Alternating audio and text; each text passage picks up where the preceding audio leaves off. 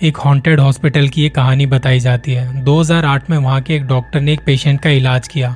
इलाज के दौरान वो मर चुकी थी और वहाँ पर यह था कि इलाज के दौरान अगर कोई पेशेंट मर जाए तो उसके हाथ में रेड कलर का बैंड बाँध दिया जाता था, ताकि वहाँ के स्टाफ को पता चल सके कि पेशेंट मर चुका है और इस पे बाकी और कोई ट्रीटमेंट ना किया जाए। इलाज के बाद रात के वक्त जब डॉक्टर अपनी शिफ्ट खत्म करके घर जा रहे थे तो उसे नीचे जाना था लिफ्ट से।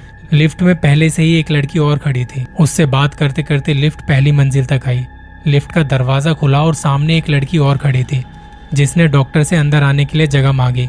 पर डॉक्टर ने उस लड़की से बड़ी बदतमीजी से बात की और लिफ्ट में नहीं आने दिया। लिफ्ट के दरवाजे वापस से बंद हुए और डॉक्टर के पीछे खड़ी लड़की ने कहा, आपने उसे अंदर क्यों नहीं आने दिया? तो डॉक्टर ने बताया, वो इसलिए क्योंकि ये वही लड़की थी जिसको मैं देख के आया था अभी और वो मर चुकी थी। लिफ्ट वाली लड़की ने पूछा, कैसे पता आपको डॉक्टर साहब? तो डॉक्टर ने बताया उस लड़की के हाथ में रेड कलर का बैंड था इसलिए। ये सुन के लड़की एकदम से काँप गई और वो चुप हो गई। फिर उसने हँसते हुए अपना हाथ ऊपर करके दिखाया, मेरे हाथ में भी तो रेड बैंड है तो क्या लिफ्ट वाली और बाहर वाली लड़की एक ही थी जो मर चुकी थी?